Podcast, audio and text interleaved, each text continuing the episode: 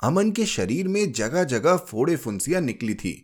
कहीं से मवाद निकल रहा था तो कहीं खून की लाली थी। पापा पापा कहकर वह दौड़ा तो रघु ने उसे झिड़क दिया।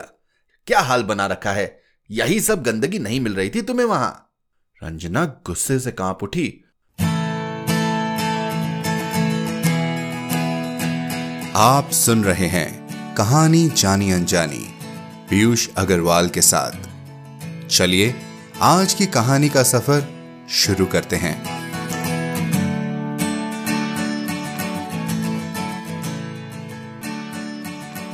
वक्त सबको मिलता है ज़िंदगी बदलने के लिए।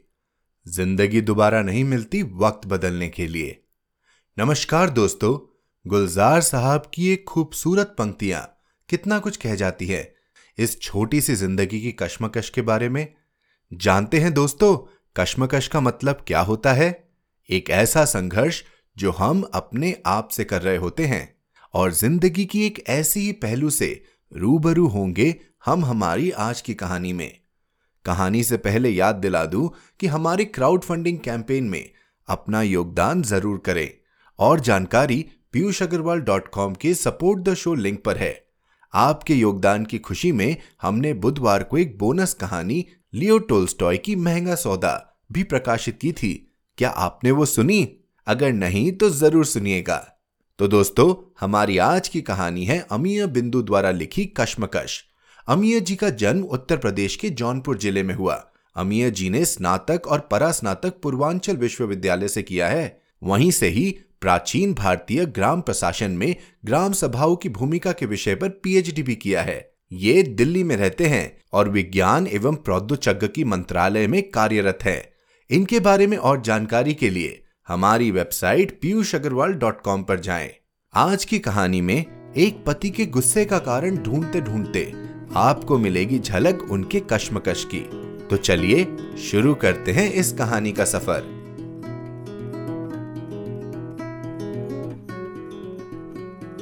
कश्मकश, अमीय बिंदु। सेक्रेटरी को केबिन से बाहर निकाल रघु ने धड़ाक से दरवाज़ा बंद कर दिया। इतनी ज़ोर से कि दरवाजे का शीशा चकनाचूर होकर बिखर गया। लोगों की नज़रें उधर उठ गई। फर्श पर शीशे के टुकड़े बिखरे थे। सारिका के मन में भी कुछ चिटक गया, कुछ टूट गया। उसकी आवाज़ नहीं सुनाई पड़ी। टुकड़ों को सहेजती हुई, रुलाई को गटकती हुई वह अपनी केबिन में चली गई। रघु सर, गुस्से में है, बहुत ही गुस्से में है। बात पूरी ऑफ़िस के वातावरण में तैरने लगी। कनॉट प्लेस से थोड़ी दूर बारह खंबा रोड पर आसमान को उंगली करती हुई एक इमारत खड़ी है। इसके ग्यारहवें तल पर देश की सबसे बड़ी तेल कंपनी का ऑफ़िस है ये, जिनके माँ बाप गंगा में जॉब बॉय होते हैं। उन्हीं के बेटे बेटियों को नौकरी मिलती है इसमें। बड़े भाग मानुष तन पावा, उससे भी बड़ा भाग कि इस कंपनी में आवा। अपनी मोटी आमदनी के चलते कंपनी अपने कर्मचारियों पर भी मोटा खर्च करती है। रघु है कौन? रघु इसी कंपनी में सीनियर सेल्स मैनेजर है। रघु रंजना का पति भी है। रंजना रघु से ज़्यादा पढ़ी लिखी है। ज़्यादा डिग्रियाँ हैं उसके पास, मगर नक्चड़ी नहीं है। रंजना से शादी करके रघु खूब खुश था। शादी के समय रंजना नौकरी नहीं करती थी। पढ़ाई के बल पर मोटे तनख्वाह वाले रघु को फांस लिया था। या कहिए कि इलाहाबाद यूनिवर्सिटी के स्कॉलर से रघु ने शादी के लिए हाँ कर दी थी। रंजना इलाहाबाद में कंपटीशन की तैयारी भी करती थी। रघु के मन में सरकारी नौकरी न होने की टीस थी। कई बरस तैयारी में उसने भी खराब किए थे। उसे लगा दोनों में से कोई एक सरकारी नौकरी में रहेगा, तब भी ज़िंदगी की गाड़ी चल पड़ेगी। तो क्या रघु, रंजना से गुस्सा है? रघु बड़ी पोस्ट पर है, खूब कमाता है। ब्याह के बाद रंजना इलाहाबाद से दिल्ली आ गई। दिल्ली बड़ा शहर था, देखने के लिए बहुत कुछ था, घूमने के लिए बहुत कुछ था, अभाव जैसा कुछ था भी नहीं। राजधानी की चकाचौन ने उसे सम्मोहित सा कर लिया। शादी के बाद एक बरस कैसे निकल गया दोनों को पता न चला। साल बीतते किसी तीसरे के आने की आहट मिल गई। तब जाकर दोनों को एहसास हुआ कि एक साल हनीमून में ही बीत गया। कुछ दिनों बाद एक पुरुष सदस्य ने घर में जन्म लिया। यह हैप्पी फैमिली का तीसरा सदस्य था। अमन के आने से घर की रौनक बढ़ गई, रघु की जिम्मेदारियाँ बढ़ गई, रंजना की व्यस्तता बढ़ गई। रघु जब तब रंजना को छेड़ता रहता। अरे, इतने अरमानों से पढ़ाई की थी, कुछ कर लो, समय निकल जाएगा तो हाथ मलती रहोगी।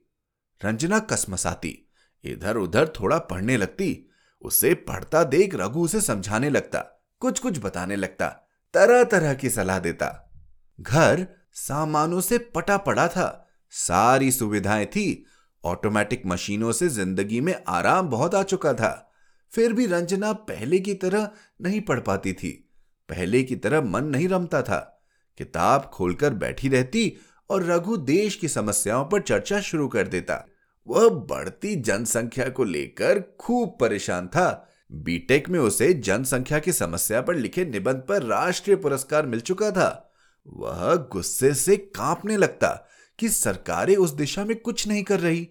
उसने बहुत अच्छे सुझाव भी अपने निबंध में दिए थे। ऐसी ही किसी चर्चा के दौरान दोनों ने सहमति से हम दो हमारे एक का चीनी फैसला ले लिया। फिर उस पर अडिग रहने की कोशिश करने लगे। रघु को कभी कभी खुशी होती कि वह देश की इतनी भीषण समस्या के समाधान हेतु कुछ कर रहा है। रंजना बलिहारी जाती कि इतना संवेदनशील पति मिला है। फिर भी रंजना को कुछ खाली खाली सा लगने लगा। अमन के चलते व्यस्तता तो बढ़ी थी, लेकिन वह कुछ दिनों तक किताबों और पढ़ाई से दूर रहती तो मन उसे कचोटने लगता। वह कुछ पढ़ने या कुछ करने के लिए कुलबुलाने लगती। अगर किसी सहेली से कभी बात हो जाती तब तो वह छटपटाने लगती। उसकी कई सहेलियाँ नौकरी में लग चुकी थी। तो क्या रघु रंजना के कुछ न कर पाने से गुस्सा था? दो तीन साल की लुका छिपी और बीच बीच की पढ़ाइयों के बाद रंजना की कोशिश रंग लाने लगी। मगर रंजना ने महसूस किया कि जब भी कोई फाइनल रिज़ल्ट आने वाला होता, रघु का व्यवहार बदल जाता। वह ताने मारने लगता, अब तो तुम दिल्ली से चली जाओगी। दिन भर एसी चलाई रहती हो, वहाँ कहाँ मिलेगा? इतने दिन दिल्ली में रहने के बाद छोटे शहर में कैसे रहोगी? अमन की पढ़ाई का क्या होगा? छोटी छोटी बातों पर रूट जाता, मुँह फुला लेता, बोलना बंद कर देता। गाँव में मॉल कहाँ मिलेगा, एसी कहाँ मिलेगी, मेट्रो जैसा नज़ारा कहाँ होगा? बिजली भी नहीं रहेगी। वहाँ के सरकारी ऑफिसों में कूलर तक नहीं होता। कई कई दिन बिजली ही गायब रहती है। रंजना उसे समझाने की कोशिश करती, हम लोग खुद गाँव से आए हैं, तुम गाँव में पढ़कर इतनी बड़ी पोस्ट तक पहुँचे हो। रघु कुछ देर के लिए समझ जाता, मगर जैसे ही किसी इंटरव्यू के लिए कॉल होती, वह बड़बड़ाने लगता। अजीब बात यह थी कि जब कहीं सिलेक्शन नहीं होता तो वह रंजना को अच्छे से समझाता, खूब दिलासे देता और अच्छा करने के लिए उत्साहित करता, और ज़्यादा पढ़ने के लिए कहता तो क्या रघु रंजना का सिलेक्शन न होने से गुस्सा था? उस साल जनवरी में पीसीएस का रिज़ल्ट आया। अंतिम सूची में रंजना का भी नाम था। ट्रेजरी ऑफिसर के लिए सिलेक्शन हो गया था। रघु भी खुश हुआ। रंजना को समझाता रहा संभल के रहना वहाँ। लोगों से ज़्यादा घुलना मिलना मत। अमन को बचाकर रखना। रंजना उसे टोकती, अभी तो रिज़ल्ट आया है। पता नहीं कब जाना होगा, कहाँ जाना होगा? कहती कि कहीं दूर बस्ती बहराई जैसी जगहों पर होगा तब थोड़े जाएगी। रघु आश्वस्त होने की कोशिश करता कि रंजना बिना उसकी सहमति और अनुमति के नहीं जाएगी। फिर भी वह रह रहकर परेशान हो जाता। इस बीच उसने रंजना को हर तरह से खुश करने की कोशिश की। उसे खूब घुमाया, दिल्ली की हर जगह दिखा डाली, मॉल्स में लेकर गया, मल्टीप्लेक्स में फ़िल्में दिखाई, बाहर खाना खिलाया। जितना हो सकता था, वह उसे दिल्ली की दुनिया में रमा देना चाहता था। वह रंजना को सीधे मना नहीं करना चाहता था, लेकिन मन ही मन चाहता था कि रंजना खुद रुक जाए। एक दिन ऑफ़िस से लौटकर रघु ने कहा राजीव फूफा के यहाँ चलना है, जल्दी से तैयार हो जाओ। यह बहुत अप्रत्याशित बात थी। तीन साल से ज़्यादा हो गए थे उनके घर गए। खुद रघु को उनके घर जाना पसंद नहीं था। राजीव फूफा के यहाँ तो तुम जाने से मना करते हो। कहते हो वे लोग हमेशा सरकारी नौकरी की गुणगान करते रहते हैं। बड़े लोग हैं। अपने बस का नहीं। रघु ने कुछ नहीं सुना। अब अपनी बीवी भी तो सरकारी अफसर बन गई है। रंजना ने बात में छिपी तंज को गहराई से महसूस किया। वह उदास हो गई। कोई नया बखेड़ा नहीं चाहती थी। चुपचाप तैयार होकर दोनों निकल लिए। वहाँ पहुंचकर रघु ने पुराना प्रसंग छेड़ दिया। बुआ, आप काशी हिंदू विश्वविद्यालय में पढ़ाती थी ना? शादी के समय रघु की बुआ बीएचयू में लेक्चरर थी। फूफा की नौकरी के चलते उन्हें अपनी नौकरी छोड़नी पड़ी थी। बुआ उस पर ज़्यादा बात करना नहीं चाहती थी, मगर रघु घूम कर वही बात करता रहा। रंजना ने बुआ के मन की टीस को महसूस किया। बचपन के आसपास की थी बुआ। घुटनों की बीमारी, मोटापे और शुगर से ग्रस्त। रघु ने बुआ के त्याग पर ज़्यादा ज़ोर दिया तो रंजना बिफर पड़ी। नौकरी करती तो इतनी चुप नहीं रहती। तुम क्या समझोगे उनका दर्द? क्या बनारस, गाजीपुर, बलिया, गोरखपुर के बच्चे आईआईएम और एमबीबीएस नहीं कर पाते? खुद फूफा जी भी बीएचयू से ही पढ़े हैं। तर्क से खाली होकर रघु ने ब्रह्मास्त्र फेंका, जो हर पुरुष स्त्री के लिए फेंकता है। तुमसे तो बहस करना ही बेकार है। तो क्या रघु रंजना के नौकरी के फैसले से गुस्सा था? रंजना के नौकरी ज्वाइन किए हुए चार महीने हो चुके थे। जुलाई का आखिरी हफ़्ता था। मौसम में खूब उमस थी। रंजना से मिलने रघु जौनपुर गया हुआ था। उत्तर प्रदेश के पूर्वांचल क्षेत्र का जिला था यह। बनारस से बिल्कुल सटा हुआ। बारिश के आसार नहीं दिख रहे थे। धरती तप रही थी। खेतों में दरारें आना शुरू हो चुकी थी। अमन के शरीर में जगह जगह फोड़े फुंसियाँ निकली थी। कहीं से मवाद निकल रहा था तो कहीं खून की लाली थी। पापा पापा कहकर वह दौड़ा तो रघु ने उसे झिड़क दिया। क्या हाल बना रखा है? यही सब गंदगी नहीं मिल रही थी तुम्हें वहाँ। रंजना गुस्से से काँप उठी। एक महीने बाद रघु आया था। कितना इंतज़ार किया था उसने। ढेर सारी बातें करना चाह रही थी। ऑफ़िस की, लोगों की, पड़ोस की, दिल्ली वाले पड़ोसियों की। रघु ने उसकी ओर मुँह उठाकर देखा तक नहीं। अमन को दवा दिलाने चला गया। लौट कर फोड़े फुंसियों की सेवा में लगा रहा। अमन इतने दिनों बाद पापा को पाकर खूब खुश था। रंजना चुपचाप सिसक रही थी। अंदर ही अंदर न जाने कितने फोड़ों की टीस उठ रही थी। लग रहा था पूरे बदन में फुंसियाँ ही फुंसियाँ हैं। रात में फुंसियों की जगह कांटे उगाए। करवट बदलते रात बीत गई। वह सोचती रही, गुनती रही कुड़ती रही। रघु ने पिछले चार महीनों में उसे बार बार गुनेगार ठहराया था। अमन को खरोज लग जाए, चोट लग जाए, बुखार हो जाए, दस्त लग जाए, हर बार उसे जिम्मेदार ठहराकर कुछ होने पर देख लेने की धमकी धमा देता। जैसे दिल्ली में अमन को कभी कुछ हुआ ही ना हो, जैसे अमन के लिए अकेले वही जिम्मेदार है। रंजना को जलता हुआ छोड़कर लौट गया था रघु। तो क्या अमन के बीमार होने से रघु गुस्सा हुआ? धीरे धीरे एक साल बीत गया। रघु का जौनपुर आना जाना लगा रहता। कभी रघु संयत रहता तो कभी कुछ देखकर भड़क उठता।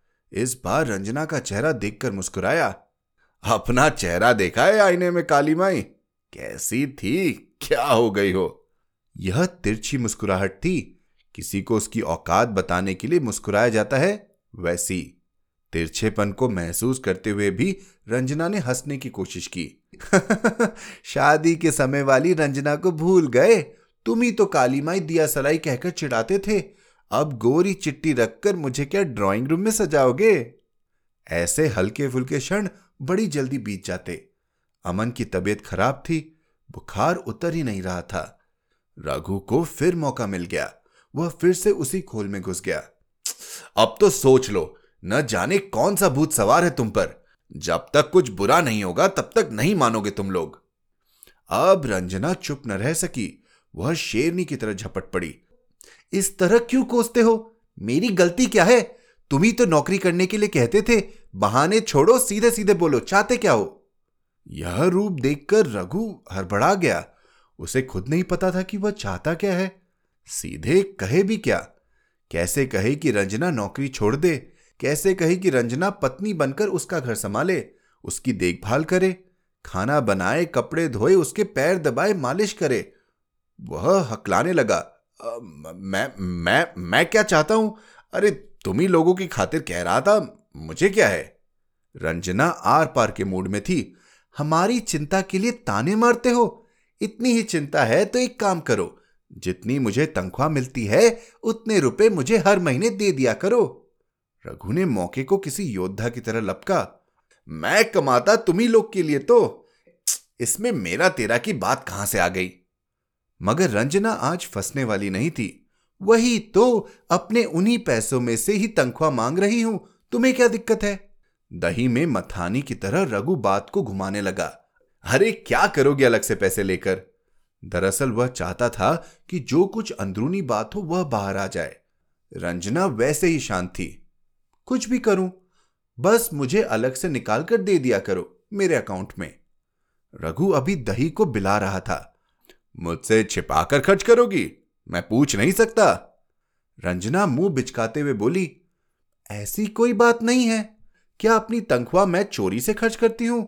तुम पूछते नहीं, तब भी बताती हूँ, तुमसे पूछती हूँ। रघु एक टक देखता रहा। बात घुमाने से भी नहीं निकली। रंजना पास बैठी थी। वह बात को शांत करने लगी। आज मेरे अकाउंट में भी कुछ पूंजी जमा है। यह सिर्फ़ मेरी है। क्या बिना बताए मैं कुछ करती हूँ, लेकिन मुझे अच्छा लगता है। मेरी खुशी की खातिर ही दे दो। रघु का दिमाग झंझना गया। कुछ बहुत बुरा बोलना चाहता था, पर इतना ही कहा। तो साफ़ साफ़ कहो ना कि मुझे पैसे जमा करने हैं। कुछ हासिल करना है, करियर बनाना है।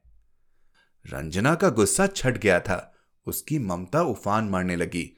शाम को रघु को वापस लौटना था। उसने धीरे से कहा तो इसमें गलत क्या है रघु? यह सब भी तो मैं तुम्हारी पत्नी बनकर ही कर रही हूँ। रघु के सिर में हथोड़े चल रहे थे। बरसों से संजोया मन का शीशा चिटक गया था। वह पूछना चाहता था कि पत्नी का मतलब भी उसे पता है? मगर पूछ नहीं सका। जो मतलब उसे पता था, वह भी कहाँ ठीक था? फिर दोनों में कोई बात नहीं हुई। गुस्से में ही वह शाम की ट्रेन से निकल गया। सुबह ऑफ़िस पहुँचा, तब भी मूड खराब था। मन में कई कई दरारें थी। यह वही सुबह थी जब सेक्रेटरी ने टारगेट पूरी होने की खुशी में पार्टी की बात कही तो रघु बौखला गया। मचलती हुई सारिका के चेहरे में उसे किसी और का अक्स दिखलाई पड़ा। उसका सिर घूम गया। सारिका को गालियाँ देता हुआ कैबिन से गेट आउट कहकर भगा दिया। दोनों हाथों में सिर थाम रिवॉल्विंग चेयर पर बैठ गया। उसे लग रहा था उसकी चेयर अपनी पूरी गति से घूम रही है। वह अपनी नज़रें कहीं स्थिर नहीं कर पा रहा है। तो क्या रघु को खुद नहीं पता वह इतना गुस्सा क्यों है?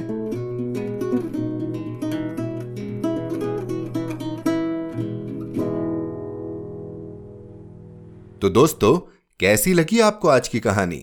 आपको क्या लगता है कि रघु अपने आप से नाराज़ था या रंजना से?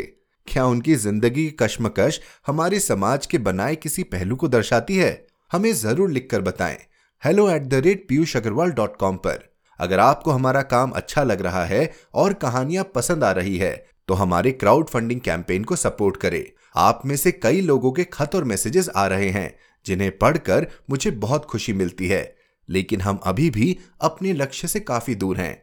तो कहानी जानी अनजानी के इस सफ़र को 100 एपिसोड के आगे ले जाने के लिए आपके सपोर्ट और योगदान की आवश्यकता है।